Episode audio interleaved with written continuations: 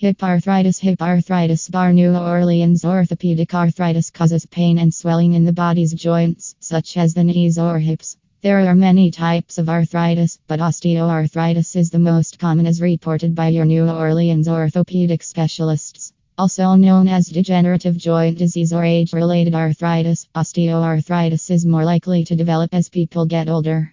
The two main types of osteoarthritis are primary more generalized arthritis that affects the fingers, thumbs, spine, hips, and knees. Secondary arthritis that occurs after injury or inflammation in a joint or as a result of another condition such as hemochromatosis. Symptoms of hip arthritis If you have any of the following symptoms of hip arthritis, talk to your New Orleans orthopedic surgeon.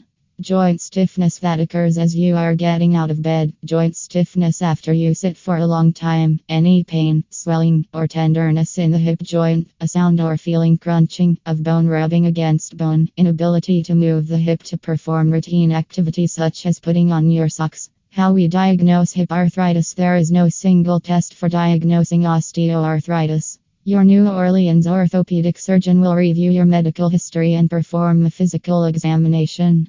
This will include a check of how your hip is functioning. Your orthopedic specialist may also order x rays or other tests, including blood tests.